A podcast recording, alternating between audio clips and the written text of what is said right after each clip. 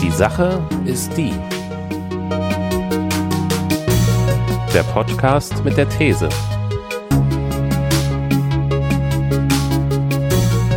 Mit Daniel und Christian.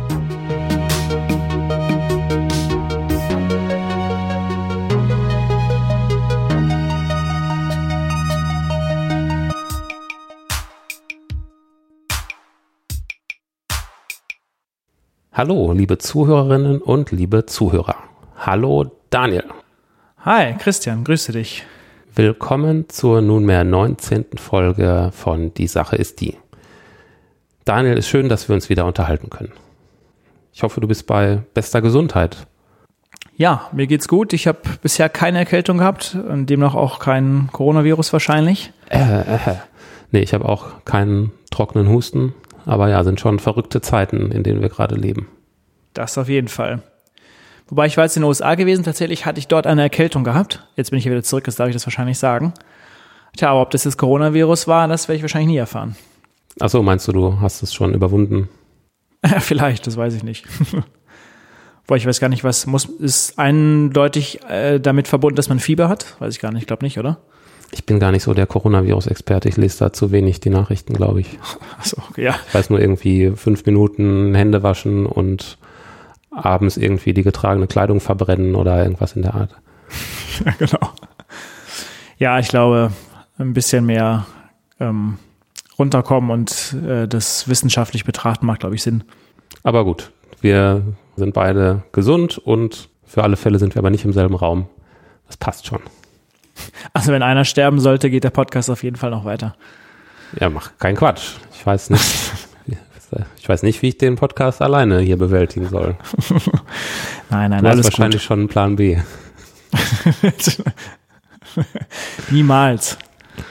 Okay. Ja, perfekt. An dieser Stelle könnten wir nochmal hinweisen darauf, dass man uns zum Beispiel auf iTunes bewerten kann. Was hältst du davon? Sollen wir das mal sagen? Das finde ich eine sehr gute Idee.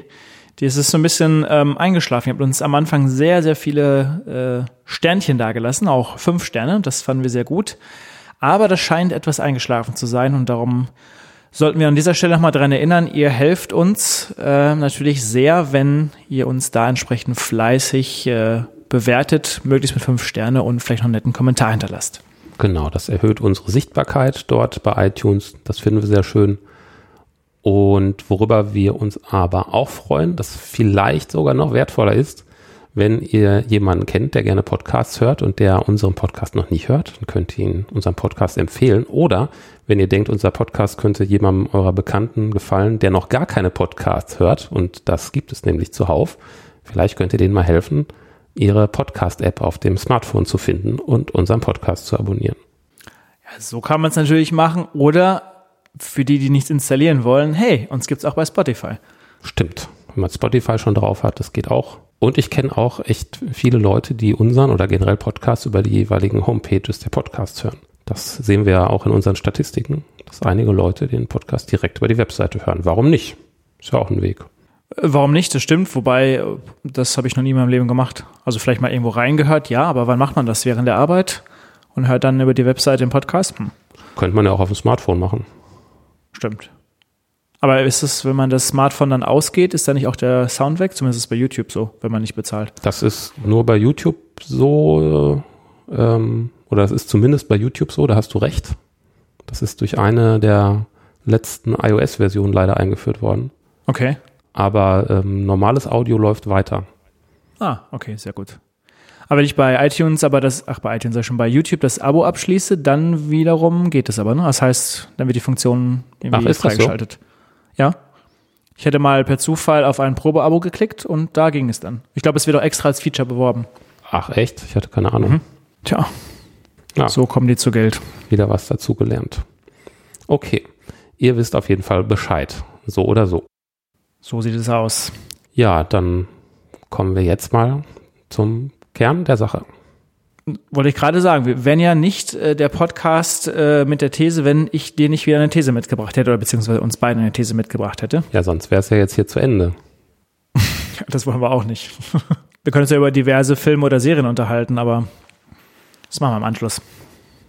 Genau, das machen wir immer nach, nach der Aufnahme. Da müssen wir uns wieder austauschen über Walking Dead und was wir sonst so schauen. Das stimmt. Aber gut, wie lautet denn jetzt diese These, die du dir in den letzten Wochen überlegt hast?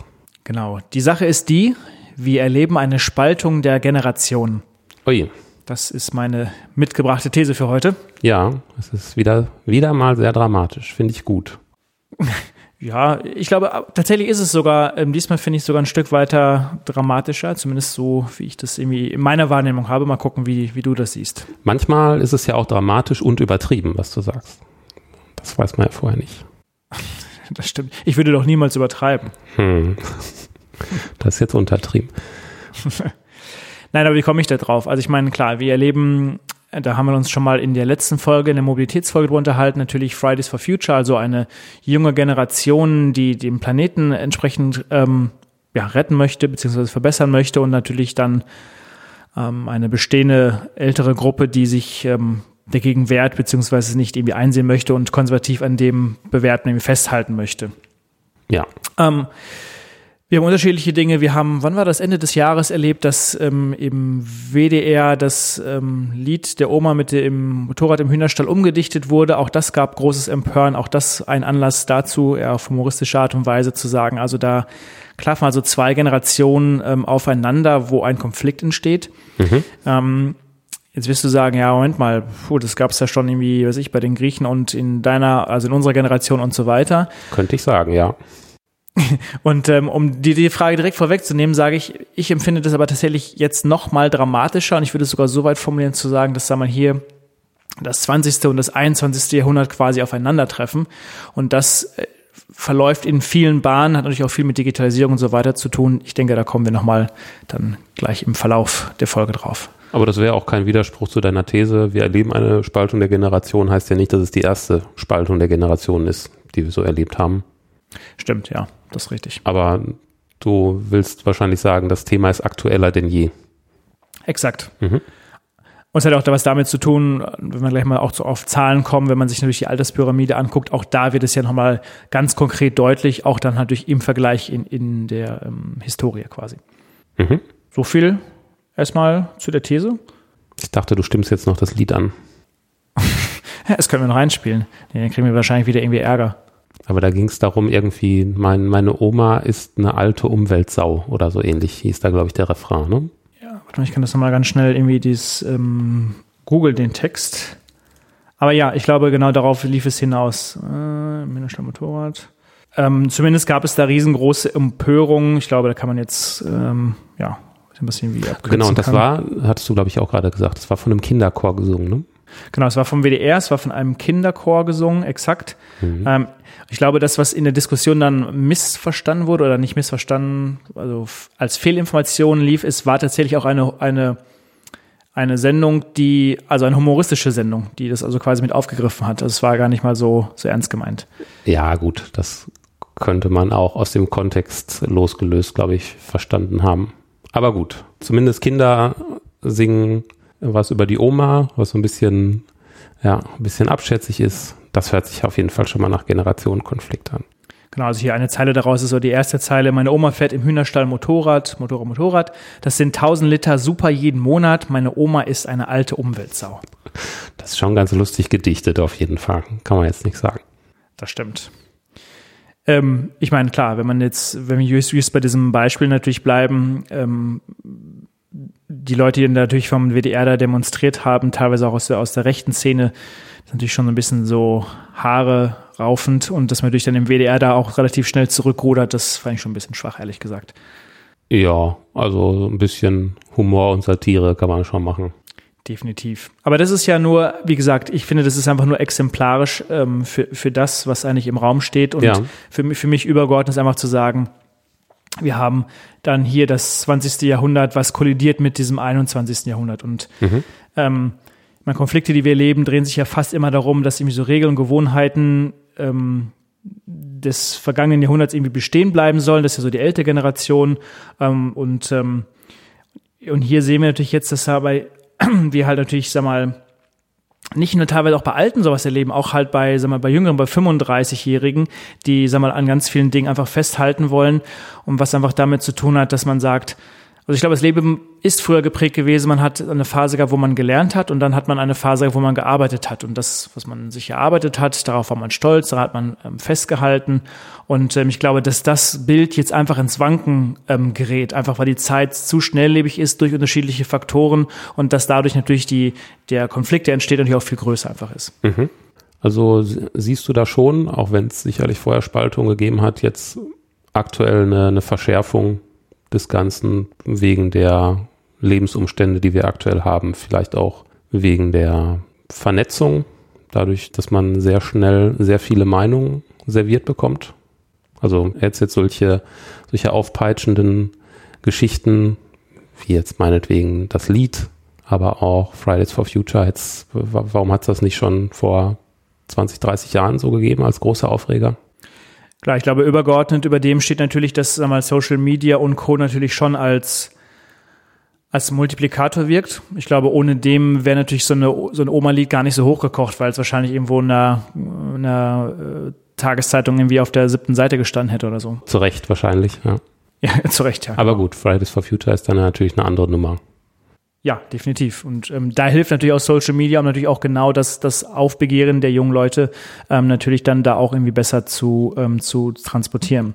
Mhm. Äh, ich meine, das ist, wenn man einfach mal vielleicht vorweg mal bei den Zahlen hat einfach bleiben, wenn wir uns einfach mal die Alterspyramide ähm, anschauen, dann ist es natürlich so, dass wir ab dem Jahre 2030 den ähm, höchsten ähm, Anteil haben ähm, an, an, also aus der, der Babyboomer-Generation, die natürlich so in diesem Cluster sind, ähm, zwischen 20 und älter. Das heißt, der Anteil derjenigen, die unter ähm, 20 sind, diese machen nur noch 18 Prozent aus. Wenn man mal zurückgeht, da war dieser Anteil bei 30 Prozent gewesen. Und ähm, was man ja immer in diesen in vielen Sachen liest, ist einfach, dass über diese Generation Z gesprochen wird, also diejenigen, die die 97 bis 2012 zur Welt gekommen sind. Ne? Ja, genau. Ähm, und die machen ja gerade mal in Deutschland 9 Millionen aus und hier in Deutschland leben ähm, 80 äh, Millionen und ähm, 47 Millionen in Deutschland sind irgendwie älter als 40 Jahre, was sich noch weiter nach hinten quasi verschiebt.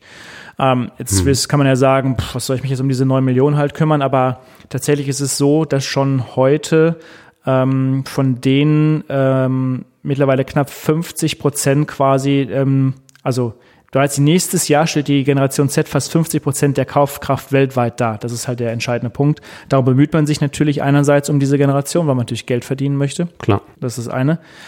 Und wir kommen natürlich, und das ist auch dann der, der zweite Punkt, wo so ein Konflikt entsteht, in so einem Punkt, dass wir mehr Stellen haben, als dass wir mittlerweile junge Leute haben, diese Stellen zu besetzen. Ja. Was natürlich dazu führt, dass diese Generation natürlich auch Forderungen stellt.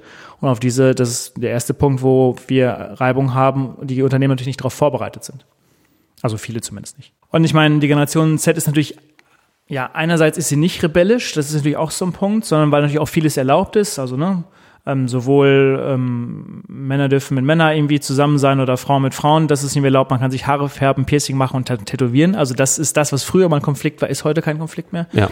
Ähm, Im Gegenteil, ähm, was man ja auch beobachtet, dass sich natürlich immer Eltern versuchen, ähm, sich den Jüngeren anzunähern. Also sprich, auch der 50-Jährige trägt heute noch irgendwie Tonschuhe und lässt sich tätowieren, was sicherlich äh, 10, 20 Jahre zurück wahrscheinlich auch nicht der Fall war. Ja, das stimmt. Und das, das sage ich jetzt ohne Wertung, also von daher, ne? Also mhm. Genau. Auf jeden Fall ist das kein Alleinstellungsmerkmal mehr. Damit kann man sich Exakt. auch nicht mehr abgrenzen, ja.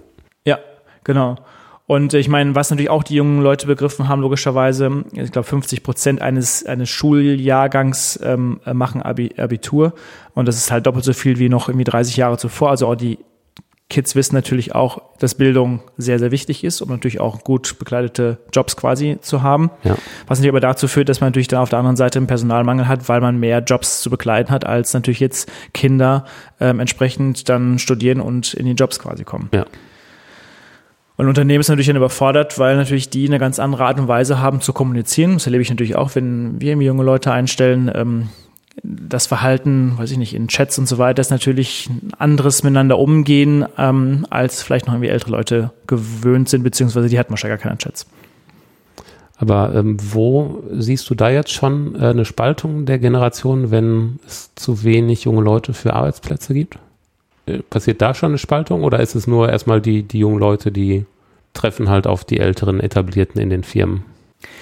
Also zunächst mal haben wir eine Generation, die Forderungen stellt, Forderungen an das Unternehmen, was, was vorher nicht gegeben war. Also die jungen Leute sagen, aber ich komme nur zu dir, wenn ich im so und so viel Urlaub habe. Ähm, äh also meinst du das, okay, also nach dem Motto, also ich denke, Forderungen haben sie wahrscheinlich so auch gestellt, aber die Forderungen haben natürlich jetzt viel mehr Gewicht.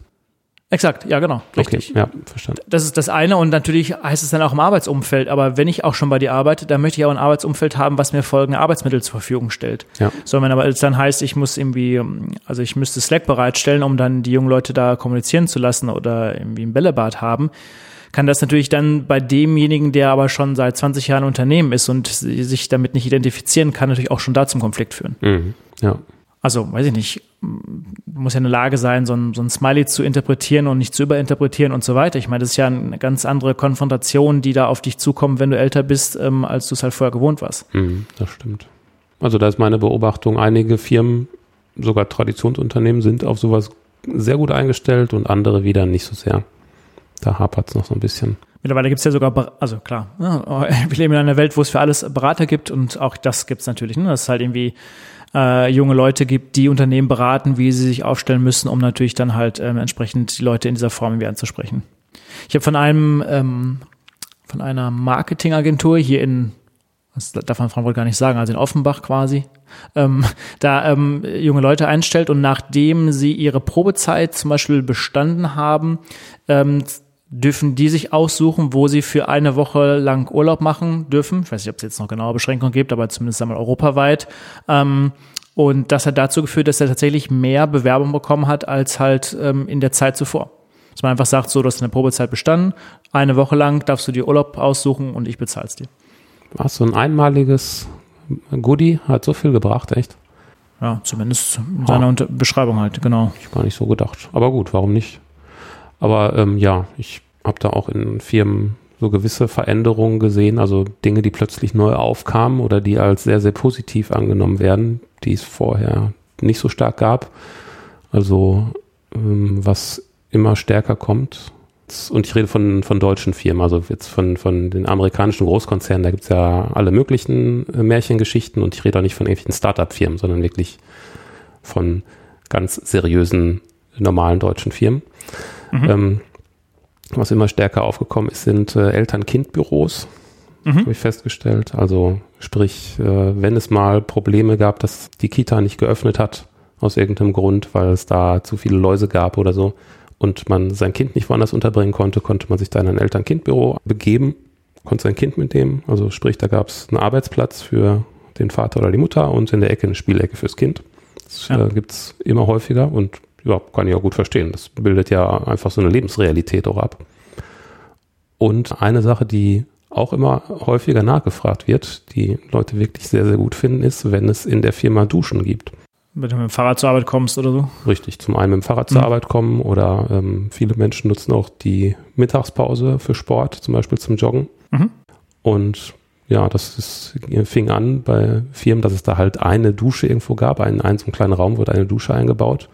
Und in einer der letzten Firmen, die ich beraten habe, da gab es eine komplette Umkleide mit mehreren Duschen, mit Spinden, also wie in einem Fitnessstudio eigentlich. Ja.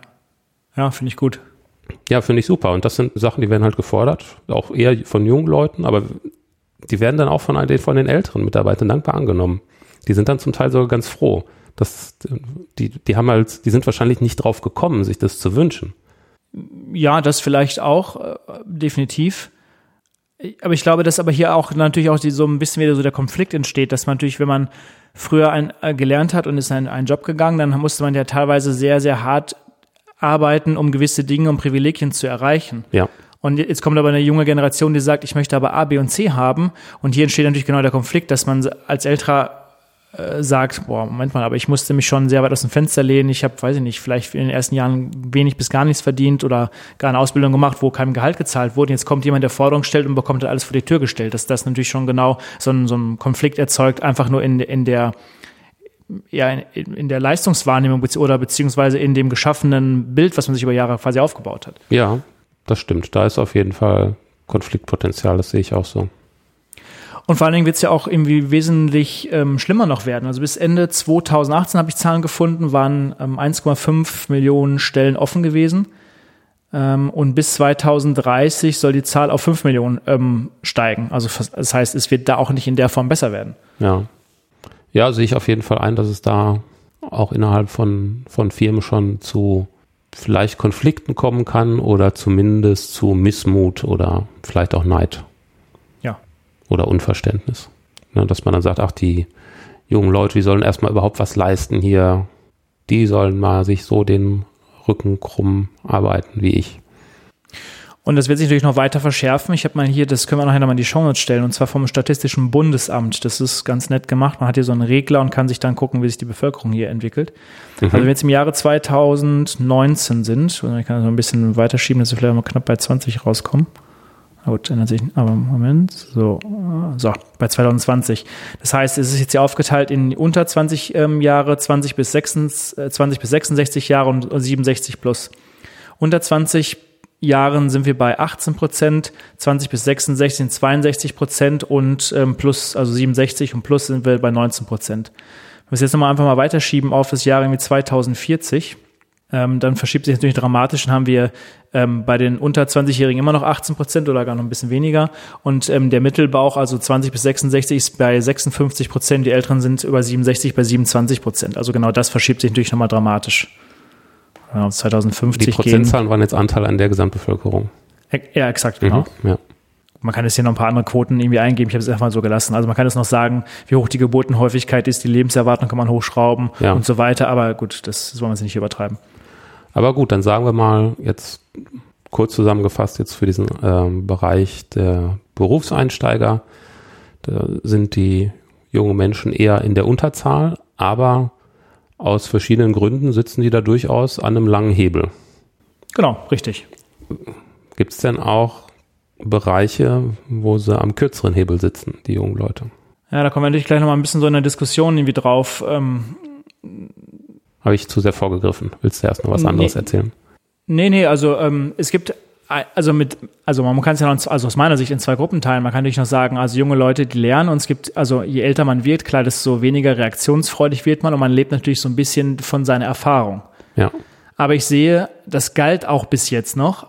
Ich würde aber nachher noch vielleicht einen Punkt anbringen, wo ich sage, auch das zählt eigentlich nicht mehr. Mhm. Ich, ich wollte noch mal einen Satz auf dem, was, was wir gerade beenden wollten, nochmal sagen. Ja. Ähm, dass natürlich ähm, also dass es in, bei den älteren Leuten auch so, ein, so, ein, ja, so, ein, so, eine Angst erzeugt. Ne? Also dass ich einfach sage, ähm, die letzte Epoche, die ich gearbeitet habe, die letzten Jahrzehnte, das ist, meine Arbeit soll nicht fehlinvestiert sein. Mein Leben soll nicht falsch gelebt sein. Und ich möchte also gefälligst auch eure Anerkennung für meine tolle Lebensleistung haben. Und ich glaube, das bekommen eben die älteren Leute nicht, wenn junge Leute kommen und ihre Forderungen stellen und damit einfach quasi ausgestattet werden. Mhm. So, und ich meine, das kann man jetzt ja auch irgendwie beliebig irgendwie ähm, ähm, weiterspinnen halt. Ne? Also es vermischt ja alles. Also das, jetzt haben wir diese, diesen Konflikt bei der Arbeit und das, das haben wir in ganz vielen Konflikten, äh, Konflikte entstehen in ganz vielen Bereichen. Also Klima hatten wir schon gehabt, ähm, Kapitalismuskonflikte. Es gibt die Shell-Studie, die sagt, dass die jungen Leute so sehr an Politik interessiert sind wie noch nie Generationen zuvor, sind auch also bereit für Dinge zu kämpfen. Und dann sind wir bei solchen Konflikten wie Kapitalismus, ähm, Rassismuskonflikte, die wir jetzt ganz stark haben. Digitalkonflikte hatten wir schon, Bildungskonflikte haben wir sicherlich, ähm, was haben wir noch? Sexualkonflikte, Kulturkonflikte und, und das führt natürlich alles dazu, dass, dass sich das entsprechend einfach weiter verschärft. Aber das mit der Anerkennung ist natürlich ein guter Punkt. Kann man natürlich auch nachvollziehen, ne? Ja. Übrigens dazu noch ein kleines äh, Gegengewicht, also ein Punkt, wo doch Ältere im Arbeitsmarkt ein bisschen am längeren Hebel sitzen oder sehr gefragt sind, sagen wir mal so, und zwar in meinem Bereich in der IT. Es gibt immer noch sehr viele Firmen, insbesondere Banken, mhm. deren wichtigste Software in der Programmiersprache COBOL geschrieben ist. Das ist eine Programmiersprache, die man heute nicht mehr lernt, typischerweise. Wir sagen Unis nicht gelehrt. Mhm. Die kommt eigentlich ansonsten außerhalb von ganz wenigen speziellen Branchen gar nicht mehr vor. In den Branchen, in denen sie vorkommt, ist sie aber unfassbar wichtig. Und ähm, da habe ich auch vor einiger Zeit eine Firma beraten, die hat sich jetzt damit befasst, eines ihrer COBOL-Systeme so langsam mal abzulösen. Denn das Problem, das es da gab, äh, war die letzten fünf oder sechs verbliebene Mitarbeiter, die noch COBOL beherrschten, die waren kurz vor der Rente. Und die waren da noch sehr gefragt in dem Unternehmen. Und wenn die sich, auch wenn sie in Rente gehen, noch was dazu verdienen wollen, also Kobol-Experten sind immer noch sehr, sehr gefragt. Und das sind überwiegend ältere Menschen. Das ist jetzt ein Einzelfall, aber ähm, das geht auch so schnell nicht weg, wenn man sich die, wenn man einmal so in diese Branchen reingeschaut hat. Ja. Beziehungsweise dann, dann kommt hinterher, kommt natürlich ein großes Problem, weil irgendwann wird es diese Menschen auch nicht mehr geben. Ne? Ja, einerseits das, wobei ich glaube, dass sich das auch relativ schnell erledigen wird. Ich meine, wir leben in einer, einer Zeit, die relativ schnelllebig ist, die sehr disruptiv ist und ich glaube, es ist einfach nur eine Frage der Zeit, bis auch sich das eben erledigt hat, bis diese Systeme abgelöst werden durch neue Systeme halt.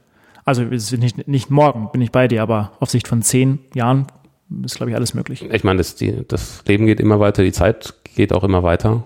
Man ist jetzt natürlich ein, ein anderes Thema, aber äh, ja, das, diese Sache wird sich erledigen, aber das wird für diese Branchen, diese Firmen nicht gut laufen. Also das wird einen ganz schönen Krach geben. Aber ja, irgendwie wird es weitergehen. Da hast du vollkommen recht. Also das wäre wahrscheinlich nochmal ein Stoff für eine ganz neue Folge. Das ja. offenbart natürlich das Potenzial, dass es unter mhm. Umständen die alten Dinosaurierbanken, die es jetzt irgendwie gibt, vielleicht mhm. nicht mehr in der Form gibt oder gar nicht mehr gibt und was Neues entsteht. Exakt. Ja, also aber, meine Meinung. aber auch wenn es natürlich nur ein kleines Nischenbeispiel ist, äh, finde ich es interessant, dass gerade in der IT, bei der man sich ja auch immer viele junge Leute vorstellt, dass da die Alten auch durchaus noch gefragt sind. Ich habe ein ähm, schönes Zitat gefunden aus einem Buch, mhm. Mm, was, äh, ist nicht allzu lang, was ich dir mal vorlesen möchte. Ähm, und bin mal gespannt, A, was du dazu sagst und B, ähm, wo du glaubst, wo es herkommt. Okay. So, gut, das kann ich schon nachsagen.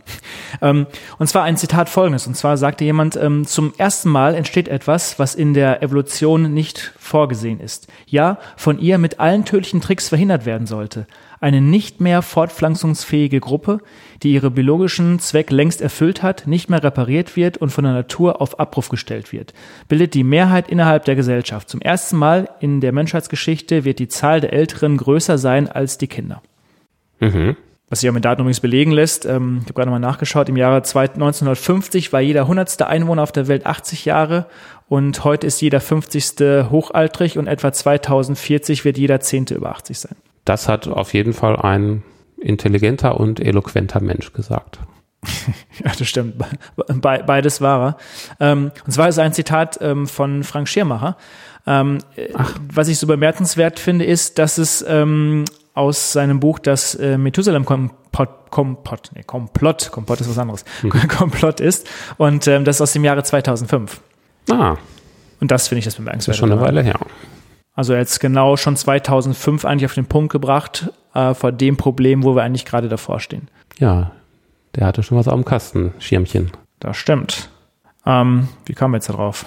Das weiß ich nicht mehr, wie wir da hingerudert sind. Aber zumindest zeigt es nochmal dieses Bild natürlich, dass wir, wie gesagt, bald mehr ältere Leute haben als junge Leute. Und das ja. birgt natürlich dann auch weitere, wenn wir das mal weiterspielen, natürlich auch weitere Probleme in Form von, also die Jungen sollen natürlich die Rente der Älteren irgendwo erarbeiten. Auch das ist irgendwann nicht mehr möglich. Das wird schwierig. das wird sehr schwierig. Und es gibt es ähm, ein, wie ich finde, eine ganz, ganz ähm, spannende Studie von einer Soziologin von äh, Katja Salomo, ist noch relativ jung. Und zwar hat die sich mal genau den Osten angeschaut, ähm, indem wir natürlich schon verstärkt sehen, dass der Rechtsruck dort nochmal verstärkt dazu nimmt, ähm, als vielleicht im, im Rest Deutschland. Ja.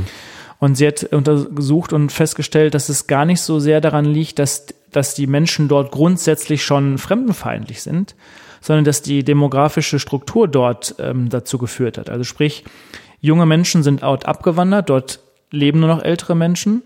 Es ist auch genug ähm, Kapital da, also, also auch daran liegt es nicht. Mhm. Aber die Menschen leiden an einer negativen Lebensqualität. Also ähm, es gibt dort halt irgendwie keinen überfüllten Bus mehr, es gibt irgendwie keinen, also es gibt es nicht mehr so diesen positiven Vibes des Lebens, der durch die Straßen fegt, ja, um das mal in meinen Worten quasi mal zu sagen. Und ähm, Freizeitangebote werden ein bisschen zurückgeschraubt, Einkaufsangebote, also es fühlt sich alles so ein bisschen leer dort an. Und wenn dann natürlich ähm, Flüchtlinge noch, sag mal jetzt, oder ähm, sonstige Menschen in dort einreisen, zureisen, führt das natürlich dann zu diesem zu diesem Radikalen, um zu sagen, oh, jetzt kommen aber Menschen, die wollen uns jetzt nochmal irgendwie was hier ähm, wegnehmen, was denen eigentlich schon eh weggenommen wurde quasi. Und das finde ich eigentlich ganz spannend. Mhm. Was ist der Umkehrschluss davon? Wenn das dort schon eine Theorie ist, die dort vielleicht zutrifft, kann das dann nicht auch weiter zutreffen für Restdeutschland, wenn wir sagen, irgendwann mal haben wir hier mehr ältere Menschen als jüngere Menschen? Also das ist eine These von mir. Dass dadurch so rechtes Gedankengut sich weiter verbreitet. Ja. Ich glaube, dass halt da die Demografie dann einfach unerbittlich ist. Weiß ich jetzt gar nicht so, habe ich mir noch gar nicht so Gedanken drüber gemacht, aber ich denke, es ist generell schöner, in einer Gemeinschaft zu leben, in der junge und ältere Menschen zusammenleben. Ja. Also das ist, glaube ich, für beide Seiten sehr wertvoll. Und wenn das nicht gegeben ist, kann ich mir schon vorstellen, dass auf jeden Fall äh, die Lebensqualität abnimmt, ja. Gut, meinen Rechtsruck in Deutschland erleben wir natürlich jetzt schon auch im gesamten Land logischerweise, allein durch Vorfälle wie in Hanau etc. Ähm, ja, ich denke, da müssen wir weitere Untersuchungen anstellen, aber Demografie kann sicherlich da auch ein Faktor sein. Ja, kann ich mir auch schon vorstellen. Das können wir dann ja gar nicht ändern, wieso wie es sich anhört, wenn das alles stimmt, ne? Wenn immer mehr Ältere geben. Mhm. Bald fast gar keine jungen Menschen mehr. Was machen wir denn da? Tja, was machen wir da? Das ist eine sehr gute Frage. Kommen wir wahrscheinlich zum Schluss nochmal drauf. Ähm, ich meine, die Frage ist natürlich auch, wie geht Politik damit um? Einerseits ähm, versucht man seit Jahrzehnten die ähm, Geburtenrate nach oben zu bekommen, ähm, mit mehr Kindergeld etc., was alles nicht funktioniert hat. Das ist das eine. Auf der anderen Seite natürlich möchte man als Politiker auch wiedergewählt werden. Also wird meine Politik natürlich auch ausgerichtet sein auf ältere Menschen und nicht irgendwie vielleicht zukunftsgerichtet auf, auf junge Menschen. Was ich natürlich auch ein bisschen kritisch sehe, ähm, aber das ist ja vielleicht in so eine Art starre Verfallen auch hier in so einem Land. Obwohl, wenn wir durch bessere Versorgung und medizinische Fortschritte irgendwann alle so, weiß ich nicht, so 120 Jahre alt werden, dann sind ja die 50-Jährigen plötzlich die Jungen. Das stimmt, nur löst natürlich nicht das Problem, dass ich dann immer noch niemanden habe, der natürlich irgendwo Geld erwirtschaftet für die Älteren. Also ich meine, es wird dann ja niemand arbeiten, bis er 100 ist. Das könnte sein. Ja, mal sehen, wie fit in Zukunft die 100-Jährigen so sind. ja, genau. Noch glaube ich nicht allzu viel. Ja. Es gibt ähm, eine Gesellschaft, die ich äh, vor kurzem getroffen habe, die heißt ähm, Össür. Die ähm, mhm. sind Spezialisten für unter anderem für Prothesen. Mhm. Also wenn du ein Bein oder einen Arm verlierst. Das kann ja relativ schnell passieren, weiß ich nicht, zum Beispiel für Leute, die ähm, Diabetes haben, die ähm, sind, ähm, denen passiert das häufig. Und ähm, es gibt eine, das können wir auch nochmal in die Show stellen, ein, eine Folie, die nochmal aufzeigt, und zwar, dass im Jahre zwei, also jetzt ist auf die USA bezogen, im, im Jahre 2035 tatsächlich die über 65-Jährigen, die ist also zwei Kurven, die Kurve schneidet von denjenigen, die unter 18 sind. Gleichzeitig wird gesagt, ähm, dass um, the age uh, group uh, 65 and older is estimated to increase from 50% in 2015 to 24% in 2060. Also die, die, die, ähm, die Zielgruppe für diese Firma wird sich nochmal quasi verdoppeln. Weil auf der anderen Seite natürlich auch, heute sagt man, ach, du bist irgendwie 70, es lohnt sich nicht mehr, dass du eine Prothese bekommst. Mhm. Aber je älter die Menschen werden und die Menschen sind ja auch noch aktiver, ist natürlich auch gleichzeitig die Marktopportunität für diese Firma natürlich auch so mal gleichzeitig wesentlich größer halt. Ja. Also da hat es natürlich dann den positiven Effekt und führt natürlich dazu, dass diese Menschen natürlich auch dadurch noch wesentlich agiler sind und vielleicht sicherlich mehr am Leben teilnehmen können. Ob sie dann länger arbeiten, das weiß ich nicht. Ja, aber das sind ja erstmal gute Nachrichten, ne? Medizinisch gesehen. Ja, wenn man möglichst lange am gesellschaftlichen Leben aktiv teilnehmen kann, ist das toll. Das finde ich ja erstmal schön. Das stimmt. Wir werden ja auch mal alt. Dann freuen wir uns, wenn wir dann noch mit eingebunden sind. Aber ähm, um dann mal zurück zu meiner Frage von vor 15 Minuten zu kommen. äh, wo sitzen, die hast du ja so mittendrin äh, schon so ein bisschen angedeutet oder ein bisschen beantwortet. Ähm, wo sitzen also ältere Menschen am längeren Hebel, zum Beispiel in der Politik, hast du gerade in so einem Nebensatz gesagt. Weil sich die Politik stark an älteren Menschen ausrichtet, einfach weil es eine große Wählermasse ist. Ja, ein Interessenskonflikt, ja, genau. Mhm. Gut, das ist die Frage, ja, die in der Politik sein werden, werden sicherlich auch ähm, mehr Ältere als Jüngere sein, ja, genau. Das auch noch, genau, aber wichtig ist ja, was das, wie sich das Stimmvieh zusammensetzt. Und es sind für die größeren Parteien, sind das ja eher ältere Menschen. Genau, und die natürlich Politik betreiben für diese Menschen auf der einen Seite, aber natürlich auch man versucht natürlich mit zumindest wenn man die aktuelle Lage nimmt, natürlich jetzt versucht, mit Geld diese Menschen halt zu umgarnen für Geld, was halt eh nicht da ist. Also es reicht ja nicht mal aus, dass junge Leute die Rente bezahlen können von den Älteren auf der einen Seite. Ähm, es, weiß ich nicht, wird wie eine Mütterrente eingeführt für Menschen über 63. Ähm, also das natürlich, dass alles Geschenke sind. Ähm, die, hier zum Beispiel die Rente mit 63 belastet den Haushalt in den nächsten Jahren mit knapp 156 Milliarden. Ich möchte es auch gar nicht bewerten, nur das Geld muss natürlich auf der einen Seite auch irgendwo erstmal herkommen. Mhm. So, also wenn ich niemanden unten habe, der irgendwie Wohlstand erwirtschaften kann, ich aber gleichzeitig Wählergeschenke mache in Form von mehr Geld, dann habe ich da natürlich schon mal den nächsten Konflikt. Und wenn dann auch noch, wie du gerade sagst, vielleicht durch bessere Medizin die Menschen älter werden, dann wird sich das Ganze ja nur noch mal weiter verstärken. Zumal die Masse auch in älteren Menschen mehr wird. Und da könnten sich dann die jüngeren Menschen übervorteilt fühlen. Also denken, Mensch, für diese ganzen Geschenke müssen wir irgendwann auf die eine oder andere Weise gerade stehen. Exakt. Also sei es durch, ja, wodurch auch immer, vielleicht ne, durch Geld oder Einbüßung von Lebensqualität. Da gibt es ja viele verschiedene Szenarien.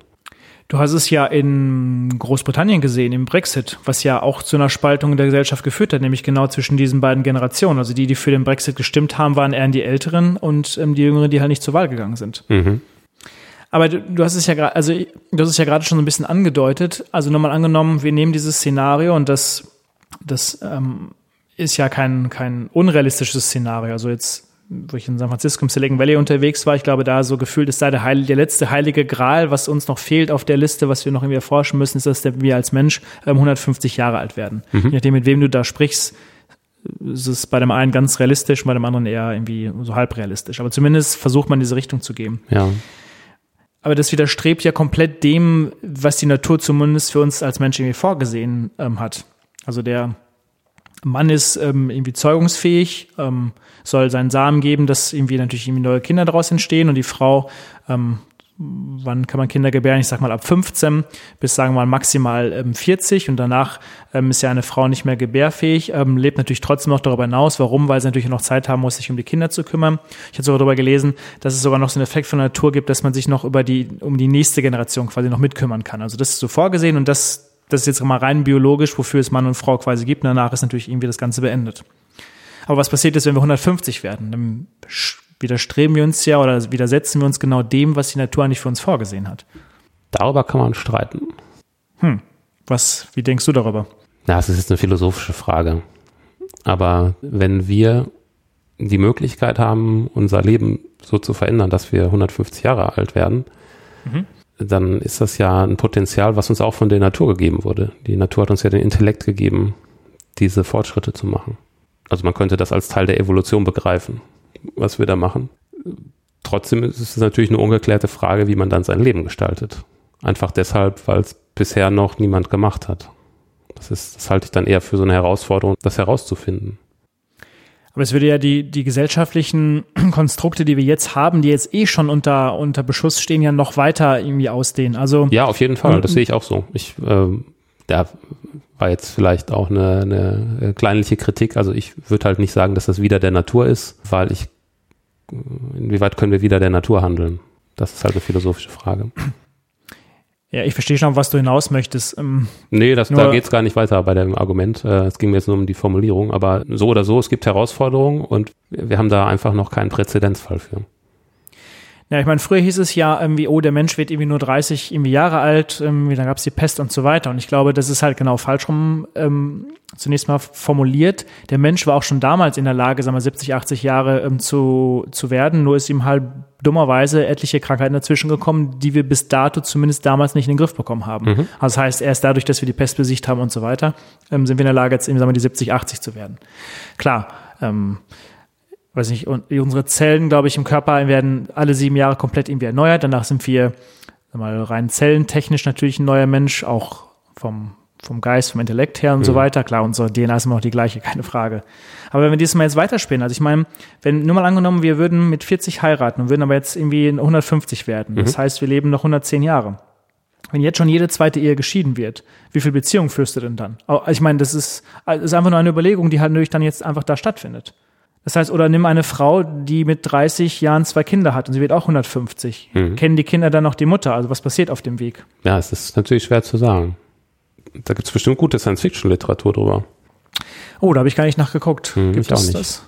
Könnte ich mal vorstellen, weil das ist ja, das sind ja so Kernthemen der Science-Fiction, solche gesellschaftlichen Veränderungen versuchen zu extrapolieren. Ja. Weil ich weiß es auch nicht, keine Ahnung, wie man dann sein Leben gestaltet, was man dann die ganze Zeit macht. So, und jetzt kommen wir aber in den, aber jetzt finde ich, jetzt kommen wir genau an den entscheidenden Punkt. Und das ist, ähm, was ich gerade sagte. Du hast ja am Anfang gefragt, irgendwie gibt es noch irgendwie einen Punkt, wo wir als, als, als junge Person nochmal auf die Älteren hören sollten? Oder gibt es irgendwie einen Punkt, wo die älteren Menschen noch irgendwie eine gewisse Bedeutung quasi haben? Also ein Mensch hat immer eine Bedeutung, aber ne, du weißt, wie ich das meine. Ähm, ich glaube, dass wir, dass wir einen Zeitpunkt erreichen, also die, die Veränderungen, die wir jetzt erleben, sind relativ schnell. Und ich glaube, man, es gibt keinen Zeitpunkt mehr im Leben, wo es nicht notwendig ist, nicht mehr zu lernen, was früher noch der Fall war. Du hast einen Job gemacht, du hast ihn gelernt und hast du dich in diesem Job die nächsten 40, 50 Jahre quasi ausgetobt. Also mit Randbedingungen, aber zumindest war das dein, dein Inhalt. Heute ist es aber so schnelllebig in der Form, dass es dass es nicht mehr möglich ist, sich darauf auszuruhen. Das heißt, man weiß gar nicht, wie die Welt in 2050 quasi ähm, aussehen wird. Das heißt, also die Zeit des Lernens und des Arbeitens äh, verändert sich halt komplett. Das heißt also im ersten Teil, früher bildet der Mensch da mal so eine stabile Identität, lernt persönlich, um sich selber kennen, professionelle Fähigkeiten. Und im zweiten verlässt sich auf diese Identität und diese bleibt halt einfach irgendwie jetzt irgendwo liegen. So, aber was, was heißt das jetzt? Also, ähm, der ältere Mensch, der jetzt noch irgendwie existiert, ist ja gar nicht mehr in der Lage, sich halt irgendwie darauf genau einzustellen. Und der Jüngere sollte nicht mehr auf ihn hören, vor allem das, was er von ihm gesagt bekommt, kann natürlich schon im, im Zeitstrahl natürlich einfach wieder hinfällig sein, weil es einfach so schnelllebig ist. Ja. Ja, das ist natürlich interessant, wenn man sich mal vorstellt, nur mal angenommen, es gäbe so ein, so ein Stichalter, so ab, was weiß ich, ab 65 oder so, ist man plötzlich erzkonservativ und sagt, nein, ich will nicht mehr, dass sich irgendwas ändert, alles soll so bleiben, wie es ist. Mhm. Sehen wir ja gerade. Ja, Also so, und, wenn, und wenn dann die Person das noch so 20 Jahre, 20, sagen wir 30 Jahre so weitermacht, okay, alles klar. Ja, aber wenn dann noch mal irgendwie so 85 Jahre draufkommen von reinem konservativen Denken, ist natürlich hart. Exakt. Und das ist, glaube ich, der Punkt. Ich glaube, ab einem gewissen Alter möchte man sich nicht mehr irgendwie, mag man keine Veränderung mehr, man wird konservativ. Und ich glaube aber, dass das eben exakt der Luxus war des 20. Jahrhunderts. Und das 21. Jahrhundert ermöglicht uns das eben nicht mehr. Und genau das ist der Punkt, was ich ganz am Anfang machen wollte, zu sagen, das ist der Konflikt zwischen dem 20. und dem 21. Jahrhundert. Weil das Ausruhen, das wird nicht mehr funktionieren, auch wenn du 150 Jahre alt wirst. Hm. Also meine These. Also könnte die Spaltung der Generation oder ein Generationenkonflikt sogar noch verschärft werden. Ja. Was natürlich noch jetzt mit einfließt ist, und das könnte natürlich auf der anderen Seite wiederum die Lösung sein, ähm, dass natürlich, sagen wir, der Mensch hat im Grunde genommen ja, sagen wir, zwei Fähigkeiten, seine, seine physische und seine kognitive. Vielleicht kann man die Medizin auch nochmal irgendwie weiter verbessern, aber letztendlich kommen wir an einen Punkt, wo natürlich der Computer uns irgendwie in vielen Bereichen schlagen wird. Vielleicht gibt es ja ein Szenario, wo wir halt hinkommen zu sagen, es gibt nicht mehr die normale natürliche Arbeit, wie wir sie jetzt kennen, sondern wir leben und die Arbeit wird entsprechend von jemand anders gemacht, von einem Computer oder was auch immer, von einem Roboter. Ja. Nur dann haben wir natürlich auch wieder die Frage, die zu klären bleibt, ist, wie wird dann Vermögen verteilt und so weiter. Aber das könnte noch ein Ausweg sein. Hm, also dann wäre die Last von den Schultern der jungen Menschen genommen, die Rente der Älteren zu erarbeiten, meinst du? Dann bräuchte man halt vielleicht so eine Star Trek ähm, Logik quasi. Also das oberste Ziel ist irgendwie den Weltraum zu erforschen und ähm, für alles andere ist irgendwie durch den Replikator gesorgt, der dir irgendwie dein Käsebrot macht. Ja, weil das ist halt so die Frage, was, wenn man nicht mehr arbeiten muss, was macht man den ganzen Tag? Mhm. Dafür haben wir halt noch kein flächendeckendes Konzept, glaube ich. Und weißt du, was mir gerade einfällt? Ich glaube, es könnte erst einmal auch so ein Punkt sein, ähm, wo wir, also jetzt ist es noch so, dass wir im gleichen Maße versuchen, den, den, dass Politik ähm, dafür sorgt, dass uns Menschen gut geht, dass wir gesund sind, dass wir wohl erzogen sind und so weiter. Aber wenn das alles nicht mehr wichtig wird, dann könnte es ja auch so mal so ein Konflikt nochmal on top oben drauf kommen. Also derjenige, der vielleicht mehr Geld hat, kann sich auch mehr Bio-Extension quasi leisten. Weißt du, was ich meine? Und dass das dann einen ganz anderen Konflikt quasi ähm, ähm, herbe herbeiführt. Weil es ist ja nicht mehr wichtig von der Politik zu dafür sorgen, dass ich als Arbeitskraft gesund bleibe, weil es ja Roboter gibt, also müssen die sich nicht mehr um uns kümmern. Aber da ich ja noch irgendwie vielleicht andere Dinge machen möchte und ich habe viel Geld, kaufe ich mir halt irgendwie den, weiß ich nicht, was wir gerade hatten, von Össü gibt es tatsächlich sogar ein so ein Korsett, wo ich vielleicht irgendwie 120 Kilo mitheben kann. Wobei ist die Frage, was ich damit mache, aber okay, lassen wir es mal so im Raum stehen. Ja, aber zumindest ist der Punkt da, es wird wahrscheinlich selbst wenn wir bessere medizinische Behandlungsmethoden haben, die uns locker ein Alter von mehr als 100 Jahren erlauben, werden die erstmal sehr teuer sein. Das heißt, erstmal werden Menschen, die ohnehin schon sehr viel Macht und Einfluss haben, einfach weil sie viel Vermögen haben, mhm. die werden dann auch ihre Lebenszeit verlängern können und somit auch die Zeit, in der sie Einfluss nehmen können. Guter Punkt, ja. Das ist also nochmal eine, eine weitere Konzentration von Macht. Ja. Aber wenn wir jetzt alle Punkte zusammenzählen würden, habe ich aber jetzt keinen gefunden, der uns irgendwie retten könnte. Oder habe ich was übersehen? Das müssen die jungen Leute machen, Daniel. Wir gehören ja auch schon zu den Älteren. Sag sowas nicht. Ich will das gar nicht hören. Irgendwann werden wir auch starrsinnig und wollen an dem Alten festhalten. Ja, bei manchen Sachen merke ich es vielleicht auch schon so ein bisschen irgendwie. Nein, nicht das Twitter abschalten. Bei manchen Sachen möchte ich keine Veränderung. Ach so, ja, okay. ja, der eine wischt es früher, den anderen später. Hm. Naja, aber so schlimm ist es, ist es noch nicht bei mir. Nee. Aber die Frage, ich meine, als letzte Frage wäre natürlich, was wäre die Überlegung zu sagen, was könnte uns helfen, dass, dass wir es schaffen, diese Spaltung einfach zu verhindern? Ich meine, diese Sache, dass wir 150 werden, ist natürlich jetzt schon sehr, sehr weit gedacht. Aber ich meine, die Probleme kommen ja jetzt einmal in den nächsten 10 bis 20 Jahren zunächst einmal ganz realistisch auf uns zu. Dass halt die Babyboomer entsprechend älter werden und wir mehr Ältere im Land haben. Das ist ja, das ist ja zumindest mal Fakt und ganz real. Kann das sein, dass dieser Konflikt, dieser angenommene Konflikt, dass der dadurch auch ein bisschen verschärft wird, dass man selbst innerhalb einer Familie generationenübergreifend weniger Zeit miteinander verbringt, weil die Kinder irgendwo ganz anders hinziehen zum Arbeiten zum Beispiel und nur noch selten die Eltern besuchen oder schlimmstenfalls dann auch die älteren Menschen einfach in den Heimen gesteckt werden oder generell die Altenpflege einfach an Leute übertragen wird, die das beruflich machen und dass man, dass das die jüngeren Generationen nicht mehr so oft selbst übernehmen. Was meinst du dazu? Ich überlege gerade, ich meine, früher, ich weiß nicht, gab es natürlich so diese Generationshäuser, das, was du gerade gesagt hast, dass halt Junge mit, Älte, mit Älteren zusammengelebt haben. Also muss ja nicht zwangsweise die Familie sein. Das gab es ja, glaube ich, auch übergreifend, oder? Wenn ich mich recht entsinne. Oder gibt es heute noch? Mhm. Hat natürlich den Vorteil, genau das, glaube ich, äh, einerseits natürlich jemand, der schon älter ist, vielleicht noch ein Stück weit jung bleibt, weil natürlich so ein bisschen frischer Wind zu Hause herrscht. Ich glaube, das ist schon so, dass du nicht so vereinsamst. Ich glaube, das hilft schon. Das meintest du gerade, ne? So zum Teil. Ja, auf jeden Fall. Also ich meine insbesondere, dass man so sehr viel gegenseitig am Leben teilnimmt und möglichst tagtäglich oder sehr oft die andere Perspektive wahrnimmt. Ne, sei es jetzt die junge Perspektive oder die alte Perspektive. Also ich könnte mir vorstellen, dass dadurch einfach ein viel, viel größeres Verständnis füreinander entsteht und dass man, ja, was, was man sich gegenseitig zu geben hat, dann auch geben kann. Aber meinst du, es gibt nicht irgendwo einen Punkt, wo das Verständnis einfach aufhört, weil es einfach zu schwer zu begreifen ist oder einzuordnen ist? Nicht vom Intellekt her, sondern einfach so, weil man das Gefühl einfach dafür verliert. Mm, also ich sicherlich entstehen da auch ganz viele Konflikte. Das ist dann nicht alles Friede, Freude, Eierkuchen. Aber so aus dem Bauch raus hätte ich gesagt, dass dadurch, dass man dann auch so aufeinander hockt, versucht man auch eher diese Konflikte konstruktiv miteinander zu lösen. Das mhm. ist zumindest jetzt mal so meine These. Ja. Ich glaube, was ich mir vorstellen kann, und ich glaube, da wird es auch irgendwie hingehen, ist zu sagen, dass ähm, und das gilt natürlich auch, wenn ich 150 werde eigentlich, dass ich mir für jeden Bereich im Leben, den ich habe, mir entsprechend einen, einen, äh, einen Freund oder eine Freundin quasi suche. Also du bist irgendwie älter, du lebst vielleicht in einem Haus mit verschiedenen älteren Menschen oder jüngeren Menschen mhm. und es bildet sich eine Gruppe, die mag gerne Kinofilme, die andere kocht gerne und so weiter, dass du quasi dein Leben dir so gestaltest mit den Personen, die genau deine Bedürfnisse erfüllen und natürlich dich darüber dann nochmal irgendwie ja, nicht vereinsamst, sondern halt dich dann dadurch nochmal irgendwie, re, wie sagt man das, irgendwie nochmal revitalisieren. Revitalisiert und einen gewissen Schub bekommst, ja, genau. Das könnte ich mir vorstellen. Also dadurch, dass man das mit Gleichaltrigen und auch Jüngeren macht, meinst du? Ja, genau. Mhm. Aber nicht zwangsweise die eigene Familie, sondern als eigentlich als, als Lebenskonzept halt. Ja.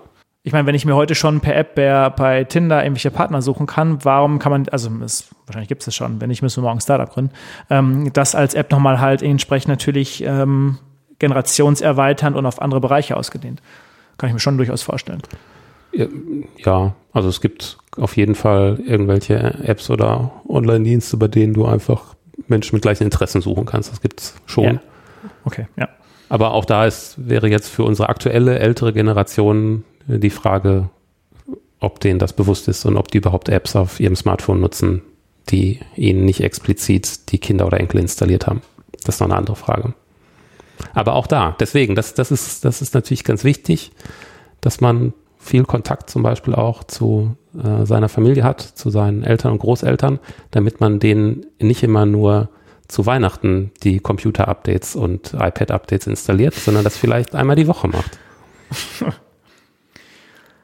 Ja, wobei natürlich die Generationen jetzt wie wir, die heranwachsen und natürlich schon, na, also sagen wir mal jetzt mit so Konzepten wie Apps und so weiter auskennen. Gut, aber wer weiß, wenn wir 80 sind, was dann nachrückt, was wir dann nicht verstehen. Nee, ich habe jetzt an die aktuelle ältere Generation. Ja, ja okay. Ne? Ja, also wir, verstanden. klar, wir, wir haben da wenig Einstiegshürden, aber ja, wer weiß, was dann kommt. Ja. Mhm, mhm. Ja, das hört sich ja eigentlich schon mal nach einer ganz guten Idee an. Ich glaube, wie gesagt, dass man halt an einen Punkt kommt, ähm, auch in Gesprächen, wo es einfach nicht weiterführt. Also ich glaube, das einfach damit zusammenhängt, wie man irgendwie geprägt ist und so weiter und einfach dann auch viele Dinge, auch wenn man älter ist, einfach auch nicht mehr nachvollziehen kann. Also wenn ich an meine Großeltern denke, dann gab es da schon ab einem gewissen Punkt halt, ja, dann da ging es halt nicht mehr weiter. Was auch nicht schlimm war, aber. Ja, genau, genau.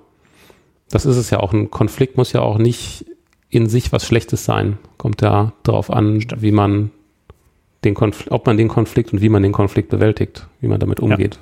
Wie man den auflöst, ja, genau. Oder vielleicht löst man den gar nicht auf, sondern lässt ihn einfach stehen. Kann auch sein, ja. Ja. Dann einigt man sich darauf, sich nicht zu einigen.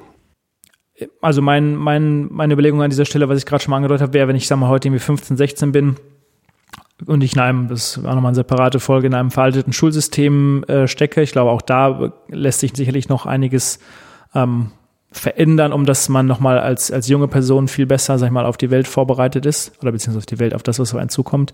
Ähm, dass ich nicht mich zu sehr einem Erwachsenen vertraue, lehne ich mich jetzt nicht weit aus dem Fenster. Aber ich glaube, dass halt, sag mal, die Welt sich zu schnell dreht, um sich dann jetzt noch auf jemand in Anführungsstrichen Altes zu verlassen. Weil wenn das kann auch schon relativ schnell wieder überholt sein. So, das wäre so das eine. Und das andere ist natürlich, ähm, dass wir natürlich, also ist ja, wir reden jetzt hier nur von Deutschland quasi die ganze Zeit, dass man natürlich auch irgendwie durch Zuwanderung sowas natürlich auch lösen kann. Also dass man natürlich auch sag mal diesen Bauch von Älteren natürlich irgendwie unten auffüllen kann, indem man natürlich Zuwanderung von jungen Leuten hat. Mhm. Deckt sich natürlich nicht dann wieder mit dieser Konfliktthese, die wir zumindest vorhin mal hatten, zu sagen, Menschen, die irgendwo alt sind und alleine wohnen, dass die sich natürlich dann da irgendwie ja, schlecht fühlen. Weil, den, weil sie denken, ihnen wird was weggenommen. Also ist dann wieder die Frage, wie werden dann diese Menschen irgendwie integriert? Also mit dem Schulsystem ist, äh, was du gerade kurz angerissen hast, ist natürlich auch ein super Punkt. Ne? Das Schulsystem wird ja auch klar von Älteren bestimmt. Und ja, wie lange hat das gedauert, dann äh, mal einzusehen? Oder ähm, es ist ja ganz, ganz klar, dass für junge Leute es irgendwann fraglich ist, warum man zum Beispiel in Geschichte all diese Jahreszahlen auswendig lernen sollte, die man binnen Sekunden mit seinem Smartphone ergoogeln kann. Ja. Es hat ja auch eine Weile gedauert, bis sich in der Hinsicht das Schulsystem angepasst hat. Und in, in, in der Zeit wurden ganz viele Schülerinnen und Schüler ganz schön gequält. Also mit, mit sinnlosen Unterrichtsinhalten oder die sie zumindest als sinnlos empfunden haben. Hm. Ich glaube auch, wenn man sich heute nochmal überlegen würde, also wenn man das ganze Schulsystem mal auf Null setzen würde und würde ein neues Schulsystem aufsetzen, dann würde es auch komplett anders aussehen als im Vergleich zu dem, wie es heute existiert. Wahrscheinlich, ja. Also ich meine, warum muss man solche Fächer wie Mathematik und, und Deutsch und Geschichte haben? Warum kann man sich nicht einfach, weiß ich, an so einem Zeitstrahl entlanghangeln und sagt, man ist jetzt im 18. Jahrhundert und überlegt sich dann irgendwie, okay, was, also wer ist mein Forscher als Beispiel, was, was war denn da? Was ist da geschichtlich passiert? Was war irgendwie sprachlich dort ähm, zu finden, was ist mathematisch dort passiert, dass man einfach, sag mal, ja, die Generation auch heute einfach da irgendwie abholt. Ich meine, mit einer Aufmerksamkeitsspanne, die irgendwie bei einer Minute liegt, da wird es natürlich irgendwie auch schwer, die, ähm, da Kinder irgendwie nochmal Interesse zu wecken. Das ist ja noch ein anderes Problem mit der Aufmerksamkeitsspanne, ja. die ja durch diverse Apps den Jugendlichen antrainiert wird. Das muss ja auch nicht so sein. Nicht, nicht nur Jugendlichen, aber ja. Ja, nein, klar, das stimmt, da hast du recht. Ja, ja richtig. Genau, das kann man auch in, im höheren Alter noch lernen oder verlernen. genau, das stimmt. Es ist nie zu spät, um süchtig zu werden. Aber das ist ja das Schöne, dass uns anscheinend der Stoff für neue Thesen und Folgen auf jeden Fall nicht ausgeht. Ja, das stimmt. Schön, dass wir mal so zumindest so einige positive Aspekte oder Lösungsmöglichkeiten schon gefunden haben. Ich habe irgendwie den Eindruck, dass wir zu dieser These hätten noch viel mehr sagen können und das irgendwie nicht bei weitem nicht abgehandelt ist. Aber ähm, ich glaube, zum, für den ersten Einstieg war es, denke ich, sicherlich schon mal irgendwie okay. Es hinterlässt es das Gefühl bei mir irgendwie. Ja, das fühlt sich doch ganz rund an. Ich finde es überraschend versöhnlich. okay. Aber wenn uns noch mal mehr einfällt, hindert uns ja niemand daran, da noch eine zweite Folge zu machen, wie wir es ja schon mal bei der künstlichen Intelligenz gemacht haben. Ja, das stimmt. Ich habe jetzt auch gar nicht das Bedürfnis irgendwie nach einem Fazit. Ich finde, das haben wir gerade schon ganz gut gezogen. Finde ich auch. Ja, das ist ja mal was. Das ist doch super. Dann sind wir natürlich gespannt, was natürlich eure Meinung zu dem Thema ist. Ja. Vielleicht hinterlasst ihr euch äh, uns mal einen Kommentar per E-Mail oder per Twitter, wo auch immer ihr das Ganze möchtet und Vielleicht seht ihr es ja komplett anders, vielleicht habt ihr Anmerkungen, vielleicht haben wir etwas falsch dargestellt oder habt eine andere Meinung, ihr sagt, es gibt keinen Konflikt. Würde mich interessieren oder würde uns interessieren, schreibt uns doch einfach. Das wäre sehr schön. Wir freuen uns immer sehr, von euch zu hören. Alles klar. Dann, Daniel, vielen Dank für die tolle These und das tolle Gespräch. Ich danke dir und wir sehen uns schon bald wieder, wenn uns denn nicht der Coronavirus erwischt. Toi, toi, toi. Also, liebe Hörer, bleibt gesund. Vielen Dank fürs Zuhören. Bis bald. Tschüss. Tschüss.